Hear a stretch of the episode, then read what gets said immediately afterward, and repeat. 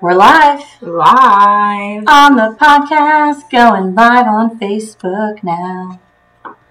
3, 2, 1. Happy New Year! Just kidding. What's going on? Not New Year's. We were just informing the podcast people that we were coming on in 3, 2, 1. And here we are. Ladies and gentlemen. Tucker barking. If you can hear him, Tucker.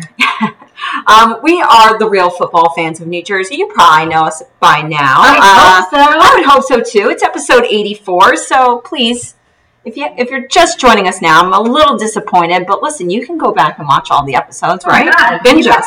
Binge away. If you're a commuter like me, you're living the commute life, you all wanted us to do a podcast, so there you go. I'm more of a Netflix gal on the train, but hey, podcasts are so doable. Yes. So, welcome. We've got all the big stories of the week in football and housewives, as per usual. We're going to kick off our show. We did some quiz questions on Instagram. These were some fun ones. We did this last week. You guys killed it. Mm-hmm. Caitlin and I posted them both on our Instagrams. Some of our options were different. Some of them were the same, but we'll just get right into it with question number one. They are the same questions, by the way, just different, options to choose from. Question number one was, what is my favorite NFL team jersey? Okay, so 52% of you on my Instagram, the majority of you, 52%, said that I would say the Seattle Seahawks. It's a nice jersey. It's definitely a popular one. It is incorrect. It is wrong. Out of my four options, the correct answer had the least amount of votes, which I get. It's the Cleveland Browns, which I know not everybody is a huge fan of. Yeah. Yes. It's definitely and I put the Oakland Raiders as one of my options too, because to me, them and Cleveland, I don't know, their jerseys have such an old school feel, and I definitely love that. Yeah. As much as I love the Seattle Seahawks or Miami with the bright colors and what feels kind of new and fun, I kind of like just those retro throwbacks, those old school jerseys. So yes. Cleveland Browns, I dig those jerseys. Now on yours, 59% of your voters, the majority, thought that you would say the Giants red alternative jersey. You are a fan of that one for sure. But the correct answer is the alternative Seattle Seahawks jersey. And they just wore them the other day. I am obsessed with that lime green uniform. I've been obsessed with it for 15 years. When they first debuted them, I was like, whoa. I love the Seahawks regular uniforms, but I gotta say I'm not a fan of the green. I love them. I think they are amazing. Too much. I don't know. And obviously everyone loves a good Giants alternative red. When are they coming back? Not a lot of people. We like it, but we'll see. All right, question number two. Kayla and I had the same options for this. Question number two was, and the same answer. What fall activity are Katie and Caitlin doing this weekend? What are we doing this weekend? Now, 45% of my voters thought that we just love drinking. So 45% of my voters thought that we were going to a beer festival. We are not. No. Your voters got it right. Your voters were all over the board, but the majority, 38%, got it correct. Mm-hmm. We are going hatchet throwing. We are going axe throwing. I don't know who would give us axes, but I don't know. It's my first. You've done it before. I've done it before. I'm a little nervous, so it's shockingly you will wake up the next day and you will be sore. It's It's a decent workout. Shoulders and weak arms. Now we are going to a beer festival, but we love to go. We did this last year and we're doing it again this year with our friends, where everybody, it is BYOB, Stumpies, if you guys haven't heard of it, and everybody is bringing a different six-pack of fall or pumpkin beers. Yeah. That way we just have a smorgasbord of fall beers, and it's going to be great. We can post pictures. You guys can check them out. Okay, final question. What is my favorite Dorinda Medley one-liner? Now, Kayla and I had the same options, her four most iconic lines.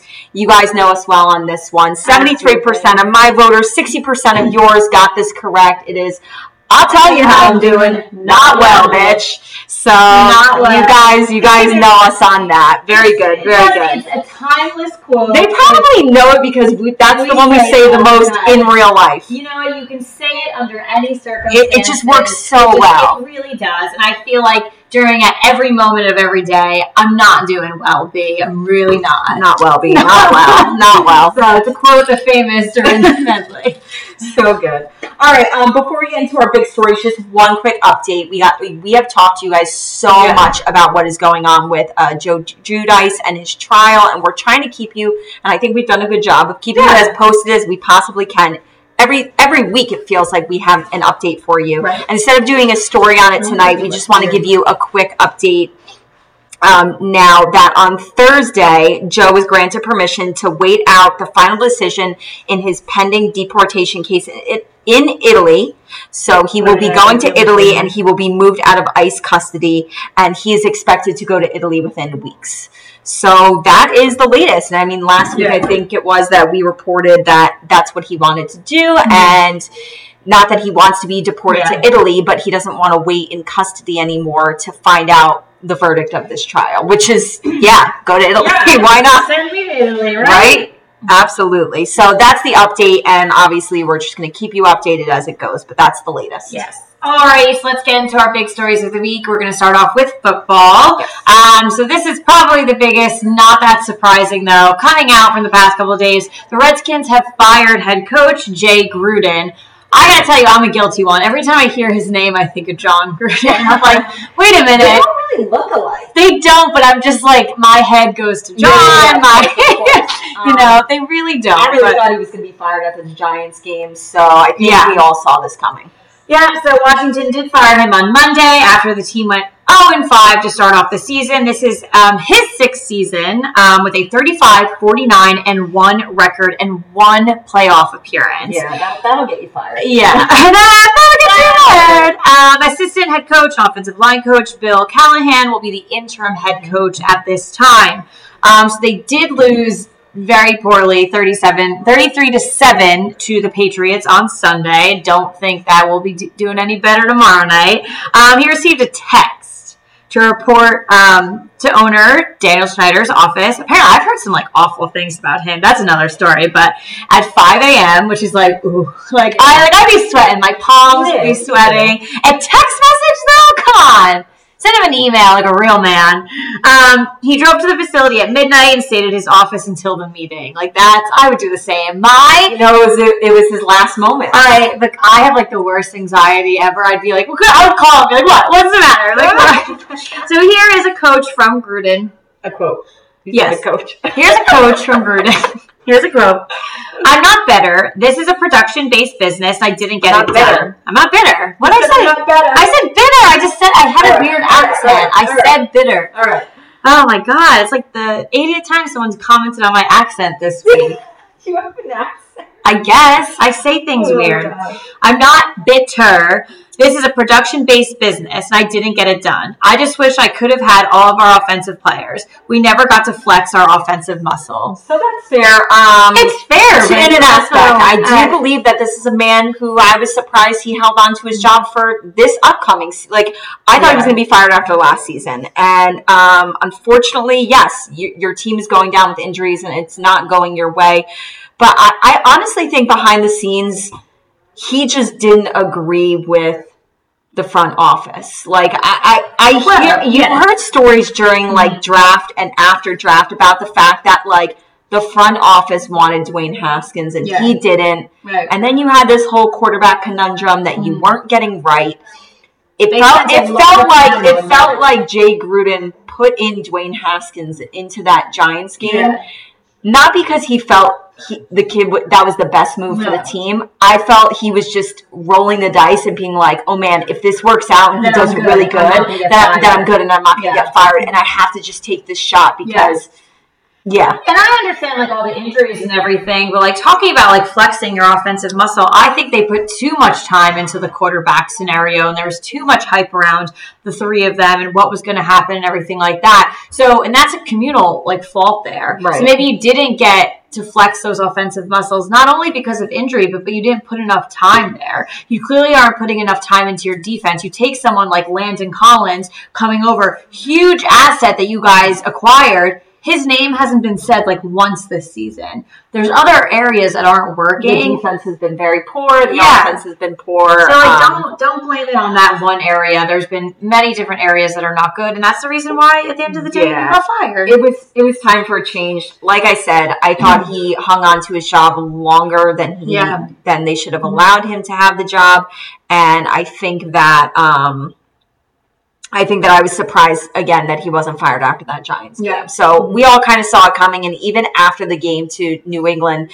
and he had a press conference, and obviously everybody's asking about like, do you think you're going to be fired? And he was just like, listen, as long as my key still works, I'm still going to come and do the job. But the next day, his key doesn't work anymore. Yeah. So, that's rough. That's rough. All right, well, let's talk about Week 5 and our general thoughts about it. Obviously, that was a big story that happened. But other big things, San Francisco is 4-0 for the first time since 1990. Let's talk about that. What a game. Woo! My God. I mean, firing on all cylinders. Listen, I mainly watch a full Giants game, right? And then I'll watch Red Zone, so I'll get clips of games, right? But sitting and watching that full 49ers game against the Cleveland Browns, that was like one of the most complete games that I've seen a team have all season. Yeah, like, offense was on fire. Defense was on fire. They got to figure out the kicking game because Robbie Gould is phenomenal. Because the snaps were poor. They have like not his fault. Don't think it's him whatsoever, but he did miss 3 field goals, which I think they said was like his first time in his career. Which is like, you're lucky the offense and defense were on fire that night, because in a normal game that's neck and neck, you lost the game for that. You lose the game on that. So they've got to figure that out. But other than that, again, firing on all cylinders. What a crazy game. Yeah. It was really fun to watch. Just like, I know that it was the 49ers like killed them, but it's fun to watch a game that has like big time plays, like on both offense and defense. So it was exciting. I enjoyed watching it. I got, a couple of live glimpses of it, but definitely picked up a lot of the next day, and very, very impressed. Yes. Again, on all parts. Yeah. So San Fran 4-0, first time since 1990. Crazy. Good for them. What's really funny is that we had those questions on our Instagrams recently about, are the 49ers for real? And the other question that week was, should the Browns be panicking? And now these teams played each other. And from what we've seen, it's the real deal. 49ers do seem for real. And the Browns now seem like they need to panic. So I think that the Niners, and we'll obviously get into our picks later. I think that their real test is this weekend playing the Rams. Yeah, the Rams have, been a little, they've been a little weird. But you know what? The AFC this year I think is looking a lot stronger than the NFC. Yeah, and I don't know, the way things are going in the NFC and where San Francisco lies right now, they're looking pretty good. They're looking really good. This is definitely a test for sure. The past couple of weeks is that I won't fully see them moving forward, until I see them play the Rams and the Seahawks. Like, those are their biggest. Fair. Yeah, totally fair. Okay, what else do we got? We got Kansas City. We talked recently about how for like 26 straight games they scored like 20-plus points. Yeah. They have now, after their loss, 19-13 to the Colts, which no one really saw coming. It was their fewest points in their last 26 games, so that streak broke. How about some of our big-time fantasy players in Week 5? My God, if you have any of these guys right now, I'm just going to assume that you won your match single-handedly from these efforts. You had Green Bay running back Aaron Jones with 4 rushing touchdowns. It was the most by a Green Bay player since 1999. He went off. Phenomenal game. Philadelphia defense, if you had the Eagles defense, they had, they were playing the Jets, Luke Falk at quarterback, but they had 10 sacks against the Jets, which is the most in the game since 2007, amongst the league, not just for the Eagles. Carolina running back Christian McCaffrey, a beast. Having possibly maybe an MVP season. We'll see how it goes. We'll see how it goes. No, I do like that point, and he's looking good. He's looking real good. As advertised, I know a lot of you guys probably took him second, third, maybe even first in your fantasy leagues, and he is as advertised. 237 scrimmage yards. That ties a single game team record. I love when I just randomly see someone that you wouldn't expect to go off, go off. Yeah. Houston wide receiver Will Fuller, 217 receiving yards and 3 touchdowns, which earned him 53.7 fantasy points, which this is a crazy stat. It's the most fantasy points by a wide receiver since Terrell Owens in 2000. Wow. Holy cow. I need to be one of those. Yes. So honestly, if you have any of those people and you didn't win, I really don't know what to say. Probably everyone else was on a bye. Did you forget to start people? I don't know. But yeah, those are our week 5 thoughts. Crazy stats, crazy games, as always. Speaking of fantasy, though, you guys, there's a lot happening. We're constantly talking about this. You need to keep up with things, like certain things. Like I have Evan Ingram as my tight end. Injuries. You gotta, keep up to date with the injuries. Keep up with your bye weeks. Our bye weeks are flowing right now. You gotta keep up with that. Certain people too. Like I chose to last minute last week. I bench Sammy Watkins and put in Larry Fitzgerald. Sammy Watkins played about one quarter and got out. And I knew you got to look at injuries. Don't just be like, oh, but he was full pads today and he was quite. No, you really need to read the in-depth analysis. There's a lot of guys from this past weekend who are hurt, who maybe went to practice on Monday, but we're still questionable. Right. You need to constantly certain people too, like Saquon Barkley. Everyone you need to. He would be playing. You've got to keep looking at this. It's crucial. Fantasy football. I don't play, but I know. Fantasy football is a commitment. If you're going to do it, you have to stay on top of it, and you have to keep up with the news, and that's why you got to watch us, because we're here to help you. But there is a lot happening. Yes. So keep it up. We'll help you as best as we can. Alrighty, so we are getting into our weeks. How are you at week 6 already? Holy crap. You know week 8 is halfway through the I know! Season. It's so we're done. It's football's over. It's so crazy. Going back into my springtime cocoon of sadness. So we're going to give you our picks. We do this every week. We will give you a lock, and we will give you an upset, too, for those who are big on the gambling out there. All right, so why don't you go ahead and get us started? All right, sure thing. I am taking the Patriots, the Panthers, the Dolphins, Minnesota, Kansas City, New Orleans, Cleveland, Baltimore, the Rams, Falcons, Cowboys, Broncos, Chargers, and Packers. My lock is the Dallas Cowboys over the New York Jets.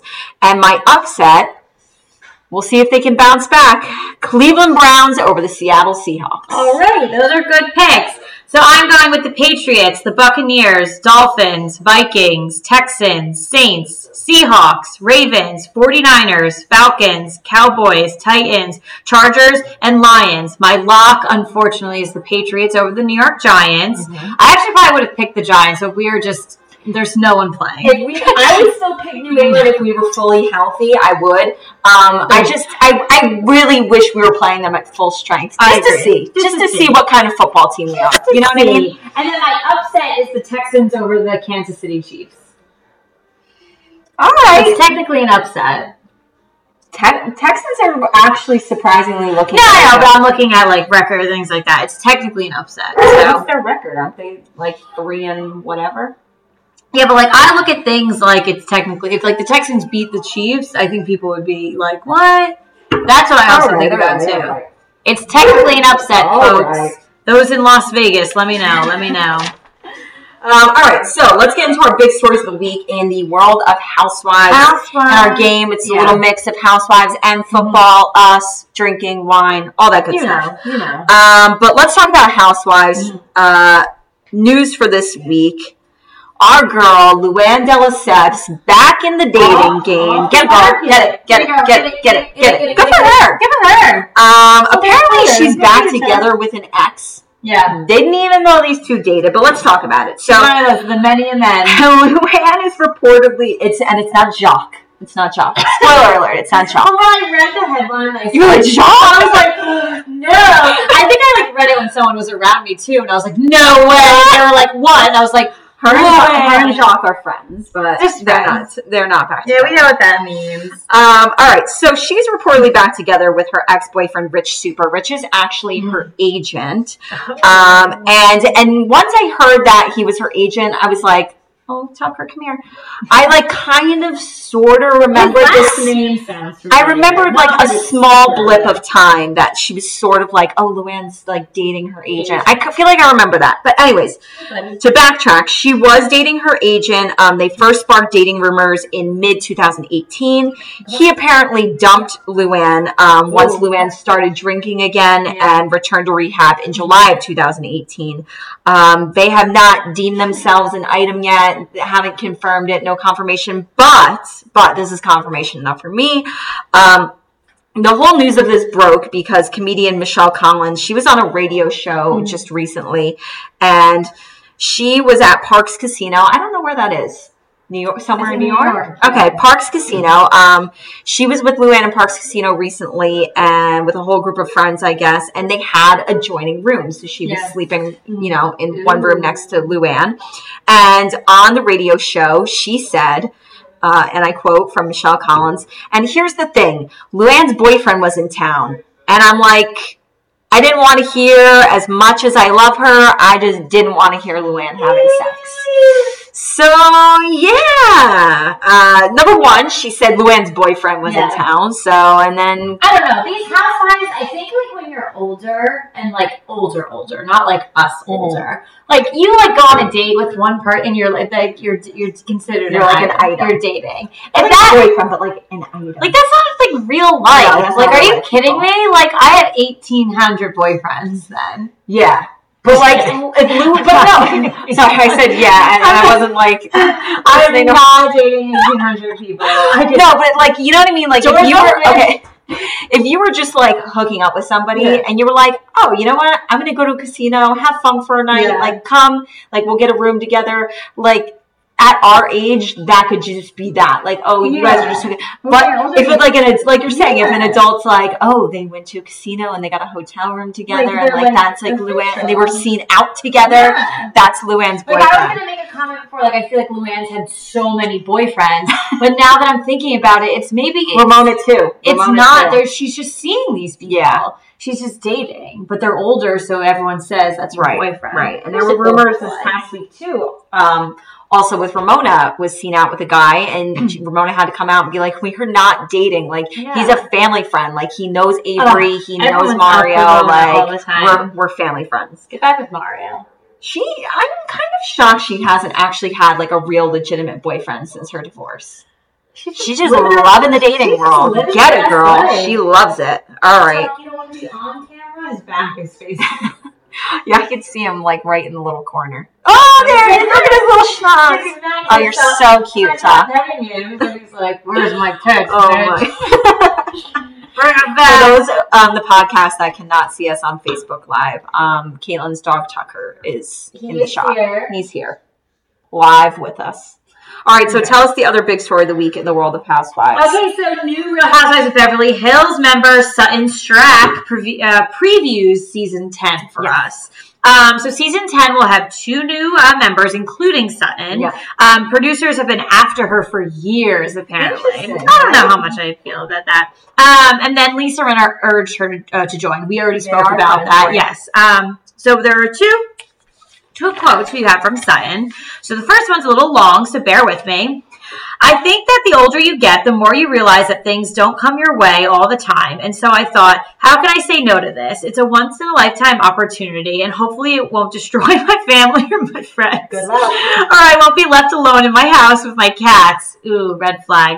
"But I think it's going to be fun, and I'd rather do it and experience the craziness of it than be 80-year-old and thinking, wow, I really should have done that show." Which is fair. Listen, if I had a lot of money too, why not? Honestly, if you don't like it, you could be one and done. But I think it's worth a shot if you're presented the opportunity. Absolutely. And then she does make a statement on Lisa Vanderpump that she's not replacing her. So there's another quote where she says, "I've never met her. I'm sure she's lovely, but I'm not trying to replace anybody. I would imagine that we have different personalities because I'm kind of goofy and weird, but I hope people are receptive to meeting someone new." Yeah, so she does go on further in the articles that I read to talk about that she feels like she is different from the women, and she feels like, I'm probably going to be the strangest one on the show. She's like, I don't have any Botox. Like, she feels different. She feels like a tiny bit of an outsider, and in a way, like, Yeah, you are.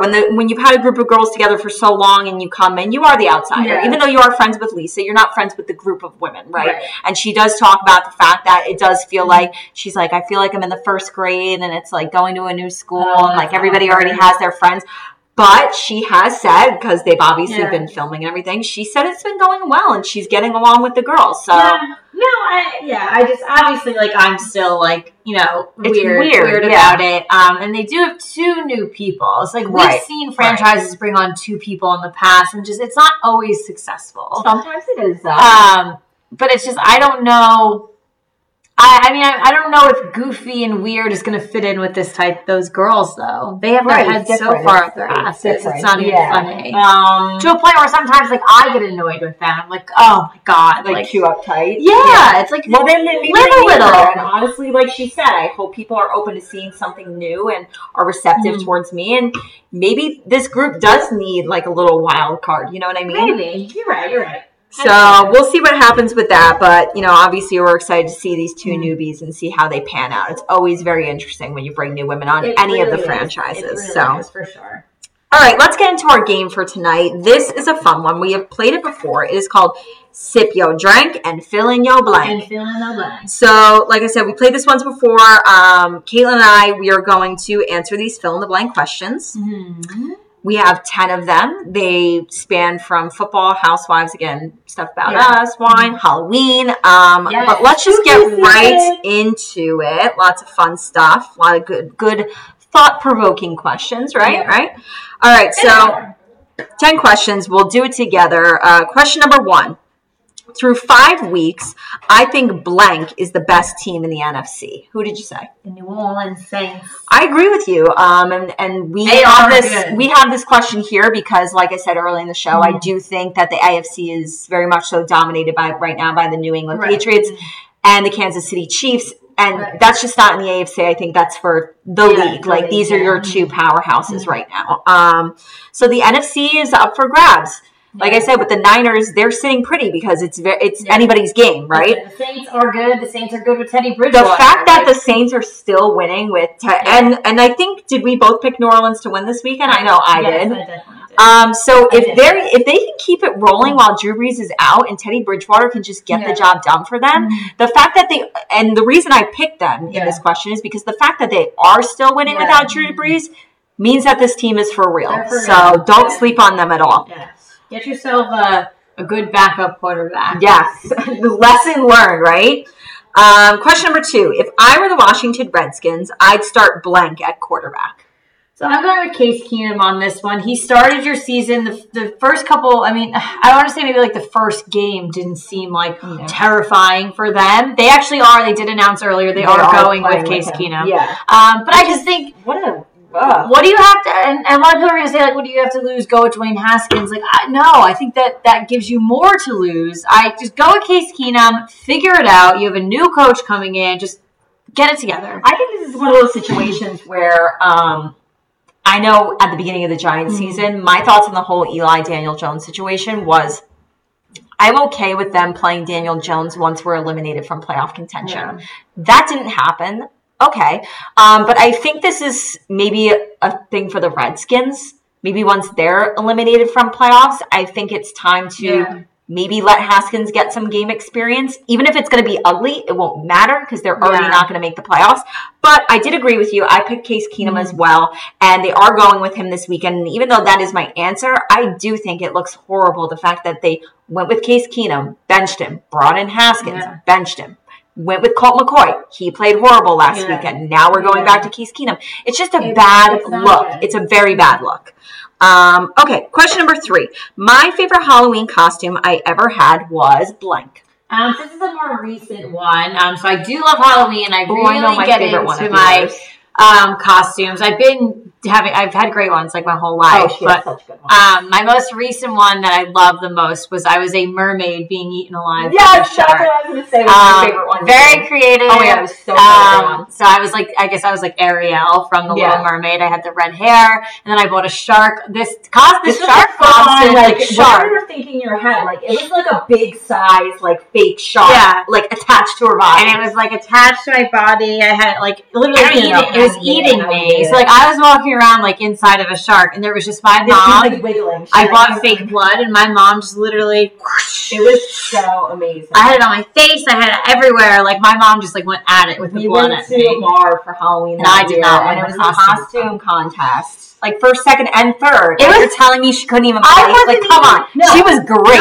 I wasn't even brought up on stage. Yeah, like, she was so good. Like, was brilliant. It was very brilliant. I loved it. That was definitely. I haven't been able to top it since. No. I'm like so really nervous. It's hard. I know. So my favorite is two that I chose between. I love my flashback photo. It's on my Instagram. Maybe you've seen it. Kindergarten Katie when she was. Phil Sims for Halloween, fully decked, had the helmet, had a Phil Sims jersey on. It was very cute. I love it. It's a great classic picture. But more recently, this was, I kind of loved it for how simple it was, but how on point it was. Yeah. Frank and I dressed up as Stu and Alan from The Hangover. Yeah. Mm-hmm. And I was Stu. I got that Mike Tyson temporary tattoo on my face that like looked at me. I just had my plaid shirt on, and Frank actually bought that Labrador Retriever shirt that Alan wears. He already has a thick beard, and he had his little Bangkok sombrero hat on, and it was on point and it was fun. All right, question number 4. My favorite Housewives Halloween costume I ever saw on TV was blank. Well, these women, like, know how to dress up. Oh, yeah, they go all out. But mine has to do with not only the costume, but just, like, the overall, like, essence of the evening and everything. So I picked Dorinda's bubble Lady Gaga costume. Not she only... was so wasted. That's why, because she was like, did you know Lady Gaga made this? Like, she literally told people Lady Gaga made her dress. Like, God, it was so like, it was the person who made Lady Gaga's dress made her dress. And I feel like it had something to do with Andy Samberg or something. I don't know. She was... I think, like, that wasn't actually the guy's name, but she was saying... Oh, my God. I don't know. She got it from... I don't know. I can't do... Classic. But that's more so the reason I think. The costume was cool, but I just couldn't with her that night. I, like... cannot get over Ramona dresses Britney Spears in that red latex outfit. Like, it's like my favorite. It looks good in latex. Oh my God. I loved every second of it. Like, it was honestly phenomenal. Like, in the Oops, I Did It Again video, full red latex. And her crazy beady eyes that she has. And I was just like, oh, Ramona, I love you right now. You're great. All right, number 5. If I had to compare Alabama quarterback to give me the last name, Caitlin, Tagovailoa. Yeah, it's hard. I've never mastered it. If we had to compare Alabama quarterback to a current NFL quarterback, I'd say blank. I'd actually go with a hybrid of Lamar Jackson and Danny Dimes. Very interesting. So Tua is very comfortable on all aspects of the field. So I think that I think Lamar Jackson's more comfortable running than Daniel Jones is. Daniel Jones will do it. We've seen him do it. Lamar Jackson's a lot more comfortable. Daniel Dimes, on the other hand, is very comfortable with launching the ball. Tua has an arm. He is not, I wouldn't even call him a dual threat quarterback. He's just like a scary human being quarterback. So in my opinion, he is a hybrid of the two of those youngins that we got playing in the NFL right now. Okay.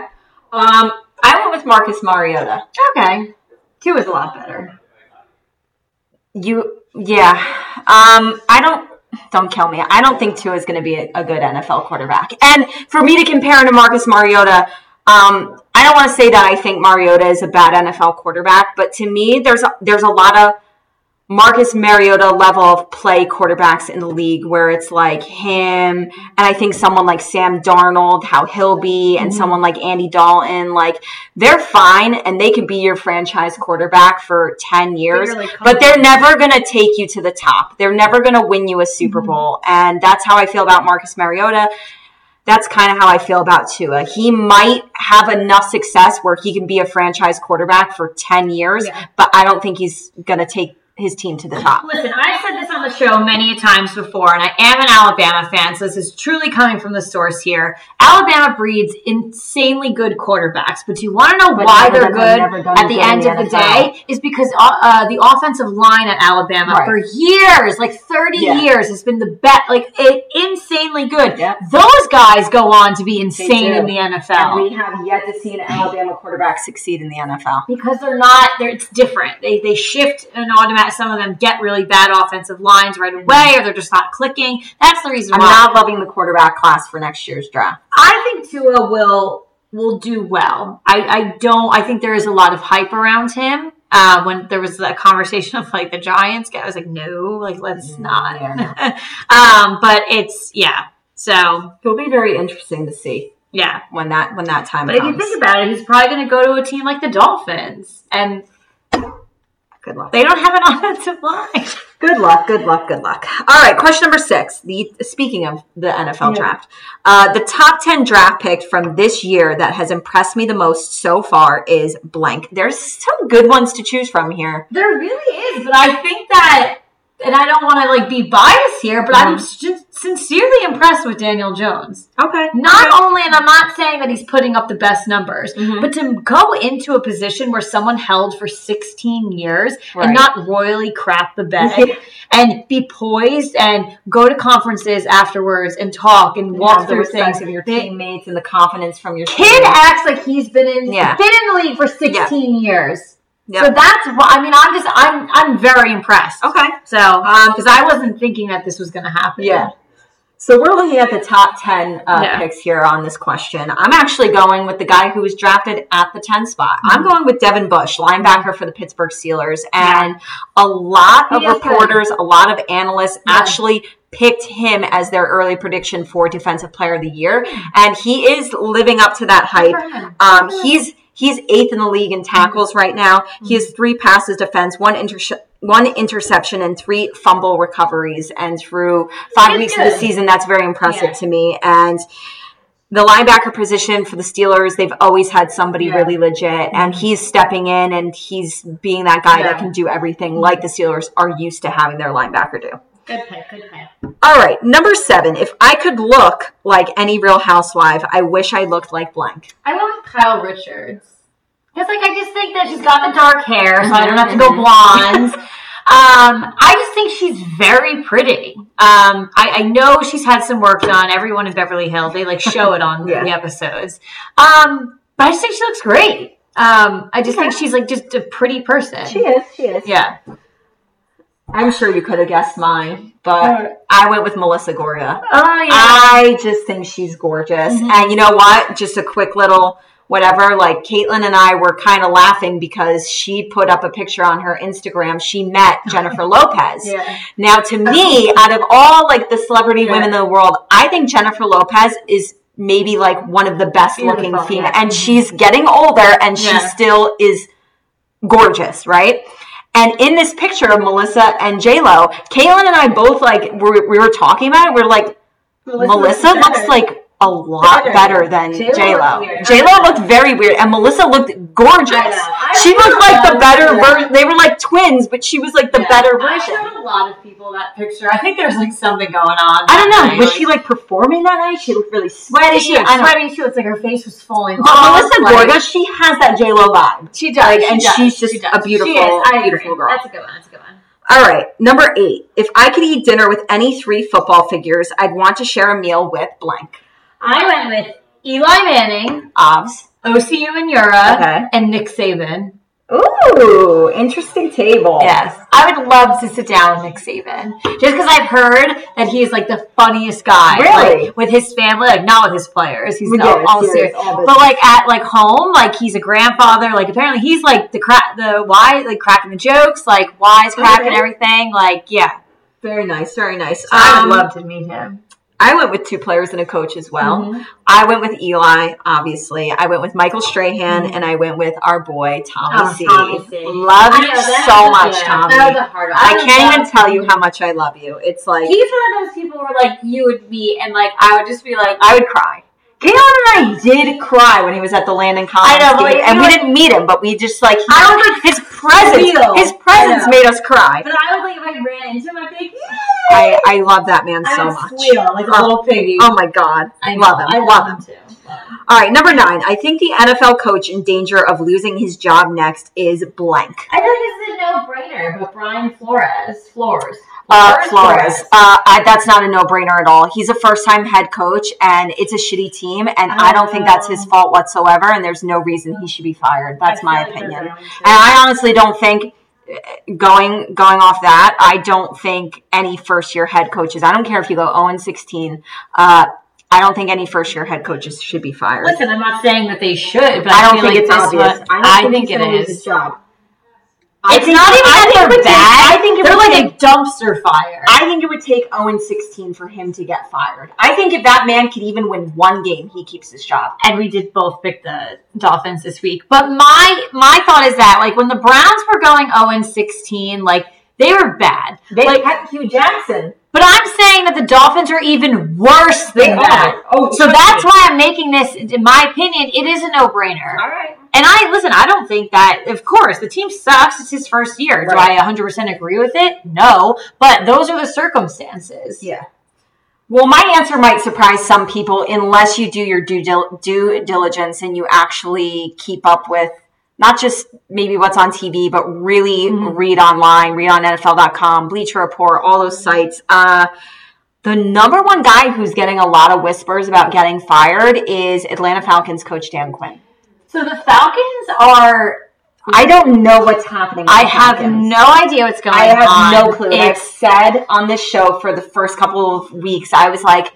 We can all relax. Like and I keep picking Atlanta to win. I keep picking them because I don't believe that they're this bad. I don't understand it. And it's not even that I don't even think they're bad because when they do certain things in the game, like they're good. Mm-hmm. And like it's not like a shocker that it was good. Like that's your natural Atlanta Falcons. Yeah. But then I think the bigger shock is that they're doing these awful things, and you're like, wait, where is this coming from? So there's something missing, here's a baby puzzle piece. And here's some good points when I was reading more about it. Here's some solid points here. They have the 31st ranked defense out of 32 teams. Miami is the only one with the worst defense. So defensively, they're allowing 30 points per game, which is just averaging, not allowing that. That is horrible. And then a very interesting comment when you sit and you think about it is their division. And usually that's a competitive division, but people expect Atlanta to always, they're always possibly come out on top. If they're not going to win it, make the playoffs, right? Absolutely. They're a guaranteed playoff. Someone wrote, a sports writer wrote, the fact that they're doing so poorly, especially in their division, where you've got two backup quarterbacks and Jameis Winston as the three other quarterbacks, and you have Matt Ryan, and what's happening? What are you doing? Why is this the scenario? So that is a great point. Yeah, so it really is. All right, our final question. This is a good one. Giants fans get really crazy and hyped already thinking about next year's draft. Number 10, in next year's NFL draft, I want the Giants to take a blank. So a position in the first round. What position do we want? Oh, it's all about defense, baby. We have to go with the defensive end because the Giants had no rush game. We need pass rushers. We've needed them for so long. It feels like the last time we had a legitimate pass rush was when we won our last Super Bowl when JPP had 16 and a half sacks that year and we were still good. We haven't had a good pass rush since. That's a long time. That's a long time. But Snacks is a D tackle. He's not even a D end. So he's not he was putting up a lot bigger numbers than our defensive ends are right now. Yes, but at the end of the day, we need legitimate defensive end pass rushers. I know, JPP. Miss him. Yeah, but JPP even wasn't back. Honestly, why can't we just make the argument? Someone did say, I think it was my dad. He was I think he might. He could make his way back. And as much as, I don't necessarily agree, Janoris Jenkins was saying, well, it's hard to cover anybody, when there's no pass rush, which, number one, don't call out anybody on your team ever. You just don't do that. But, I do think that our corners would and our secondary would have more success if we could get more pressure on the quarterback. So... defensive end, pass rusher. Please, Giants, that is what we need. Please, please, please. Or anything on the defense. Just take care of the defense. I want like the first 3 rounds to just be defensive players. Just defense. All right, so that is our game. Very good one. Mm-hmm.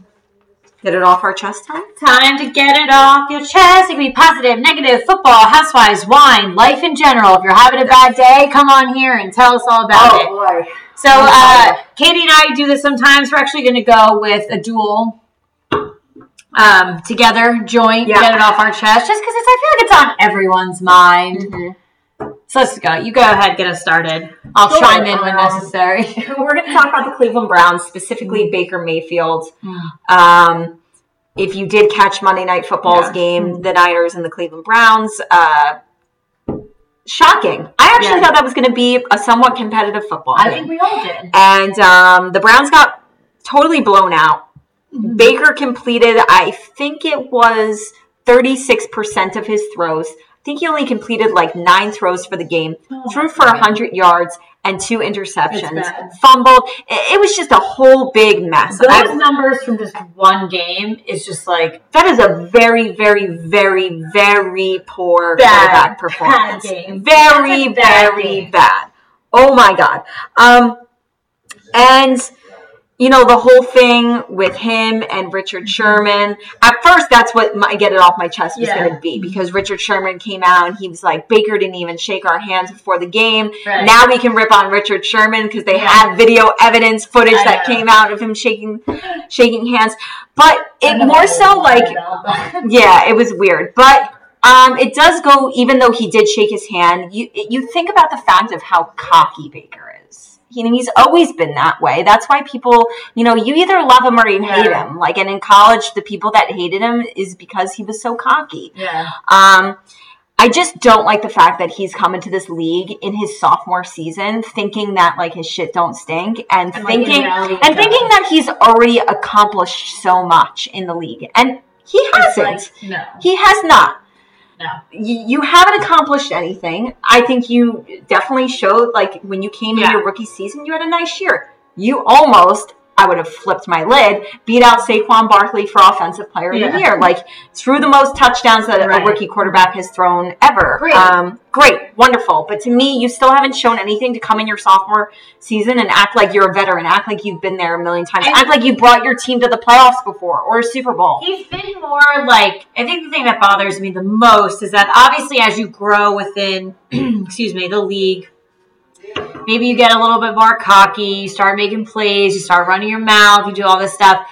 So he had a good rookie season, that's great, but that doesn't mean automatically you come into year 2 and just start blazing your mouth. You're the man. I actually think he did an okay job with keeping his mouth shut his rookie season. He was okay. He really did. Coming from, I did not like him in college. A lot of people did not because of that mentality. The only thing that I really liked about him in college was that he was always a leader. So he was always getting the team pumped up on the sideline, no matter what the score was. Well, I've yet to see that in the NFL. And in his rookie season, when he did get the starting job over Tyrod Taylor, and he came out, and I remember watching his first sequence. Coming in as a starting quarterback, and his players were really rallying around him. Yeah. Sort of in a similar way to Daniel Jones. Mm-hmm. Like, let's go out. Like, let's get fired up. I feel like it's lost, and I feel like right now the Browns are collectively pissed. I think they're going out and they're super high expectations. They're making statements individually. So, and like, obviously, yes, if I'm speaking to you, if you're a player on the Browns, you're going to talk to me one-on-one. But these interviews, a lot of them posting on Instagram, their press conferences afterwards, it's a lot of like, me. Mm-hmm. There's no one, there's no team collectiveness there. And I think a lot of it stems from this ego that's coming from your quarterback, coming from guys like Odell Beckham. And it's just stemming all over the place. Well, here's the thing. And I think it's a great point that you made, that his rookie season, we didn't see a lot of cockiness, and now we do. So I'm wondering I think that it seems to be stemming from the fact that he did end his rookie year on a high note. Yeah. He did well. And I think he knew that. And then in the off season, coming off of a good rookie season, having that under his belt, and then getting Odell Beckham Jr. and getting the pieces and having this hype around this team, I almost feel like now he thought he was entitled to be cocky because he thought he could back it up. And you've shown that you can't. Exactly. I'm a huge, huge numbers person, stats. I say that all the time in the show. But stats really, sometimes they do tell everything, sometimes they don't. In this case, I wanted to just kind of see where Baker was at amongst the quarterbacks in the National Football League. So I did this amongst quarterbacks who have started at least 3 games this season because we have had a lot of injuries. Yes. So we've had new guys come in. So I'm only basing it on people who have played at least 3 games.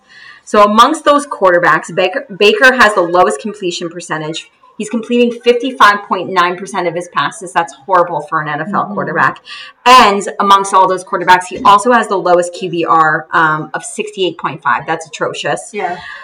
He also leads the league in interceptions. And through 5 games, he has 8 interceptions to only 4 touchdowns. That's bad. And then the other thing I want to discuss and get it off my chest is the fact that of what's happening with Odell Beckham Jr. Now, he's had in the last 2 games, he's had four catches for 47 yards. That is his worst 2-game stretch of his entire career, okay? If you take away Odell, like, do you remember that big play week 2 when he had that 89-yard touchdown that people were like, oh, my God, here's the Browns, and this is what Odell's going to do for them, blah, blah, blah. If you take away that one touchdown, that one 89-yard touchdown run, he would only have 246 receiving yards through 5 games and one touchdown. So if you take away that one catch, and he would only have 246 receiving yards, which would make it the 53rd best in receiving yards in the league. That's freaking horrible. I mean, Odell Beckham Jr. in everybody's minds is considered a top 5 wide receiver in the NFL. If you place him, take that catch away, and he's 53rd in the league in receiving yards, that's atrocious. So the other part about get it off my chest is it pained me when Odell went to Cleveland because I was like, I wish him well in a way, but at the same time, like, I don't want to see him do well with another team. It's going to suck, and I don't want to watch it, right? Now I'm excited to watch it because I'm waiting any minute now for Odell to start complaining, to start bitching, and to start whining about the fact that they're not winning. Right. He's not getting the ball, and he's not getting his stats, and he's not finding the end zone. It's coming any minute. It's coming any minute. He was quick to throw people in the Giants organization under the bus when he wasn't getting his way. Mm-hmm. So now you're at even, in my opinion, the Browns. Worst scenario. Worse, the organization is not structured like a New York team is structured, so you're just going to put more cracks in the foundation there, and it's not good. I'm sorry to say this, but I'm excited to see this team implode. They're going to. But we've been talking about it. Like, we spoke about it before the season starts. Stop hyping them up so much. Stop. Like, let's just see how things go out. Have we not learned our lesson that year, that season, where everybody deemed? I'm sorry, Rob. Rob's got Odell on his fantasy team. And honestly, I'm not happy. So I was talking with somebody. At my gym just last night who was a Giants fan. Mm-hmm. And he said, Odell is losing me fantasy football games because people are taking him in the first round, in the second round. Yeah. He's like, Odell is single-handedly losing me fantasy football matches. Sorry, Rob. I would honestly bench him, see if you can trade him. I would get rid of him. I wouldn't get rid of him, but think about trading him. We'll see what you can get for a trade. Nobody's going to not have Odell on their team. We'll see what you can do. See what else is available. See if anyone in your league will actually be dumb enough to trade with you. I was actually even, like, on the lines of fantasy, too. Like, I was looking at something the other day. Someone lost by, like, half a point because Baker Mayfield was negative in fantasy. Yeah. Got them. This is, like, a famous company. If you still have Baker as your fantasy quarterback, that's a big no, you got to get that out. But honestly, like, I just totally agree with you. I just don't forget the team hype where, like, he's got a lot of work to do. Mm-hmm. And I think the work... Maybe it helps to keep your mouth shut because you didn't really talk that much last year. Put your head down, go to work. Go to work. That's it. It's your profession. And stop talking about other people. Sometimes he's not even talking about himself or, like, talking about problems he has with people. He's talking about, like, people on his team who have problems with other people. Like, be Bill Belichick. Just be, like, onto whoever. Onto the Giants. Onto whoever. Onto this. Or, like, who are you talking about? Who are we playing next week? Yeah, just don't. That's it. You can't show that... you care, I feel. You can't. He's just not. He sucks. Yeah. But I was going to say, this is when everybody deemed the Philadelphia Eagles that one season the dream team. Because in the off season, they got like all the best players in free agency. Yeah. And then they sucked. So it's like, that's, you know what? Kind of like when a team flies under the radar. Mm-hmm. Kind of like being the underdog. That team that nobody talks about. When there's too much hype on a team and the spotlight's on your team that year, it's tough to meet expectations. Absolutely. So. Absolutely. Just go out, play some football. Yes. That's all we ask. Yep. All right. So that was our Get It Off Our Chest. Good one. Things you don't want to miss this week. Real Housewives of Dallas on tonight at 9 o'clock and Real Housewives of Orange County on Tuesday at 9. Oh, I'm so behind. We've got Atlanta and New Jersey premiering early November. Yes. They are set dates, but yes. November 3rd and November 6th. Okay. All right. Cool. So Thursday Night Football, we have our New York Giants totally and completely banged up. Sucks. Again, I would have loved to see full-strength team play New England to see who we are as a team and where we're at. I don't get NFL now. Oh, my God. So I'm going to watch you do Afterlife. All right, Thursday Night Football, New York Giants versus New England Patriots. Sunday Night Football, Pittsburgh Steelers versus the Chargers. And Monday Night Football, we have a division matchup. I think it is going to be a good game, too. So yes, you did. Detroit Lions versus Green Bay Packers. Yeah. People don't sleep on the Lions. They're like sneaky, like decent. So, yes.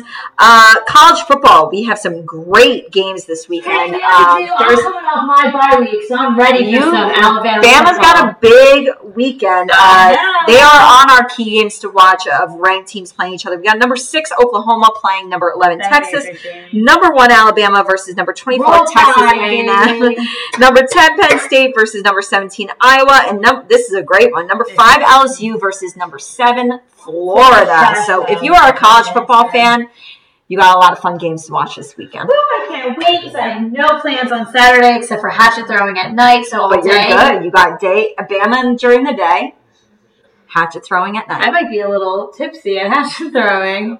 Get it, girl. Beers and I support. Brews and football. Thank you guys for joining us so much. Cheers. Please remember that we are on all your favorite podcast outlets, so listen and subscribe. Oh, yeah. Literally, subscribe. Listen to us. Don't be stupid. Don't be uncool. Don't be uncool. All right. I'm actually going to end it on here first. So you can still see it. Good.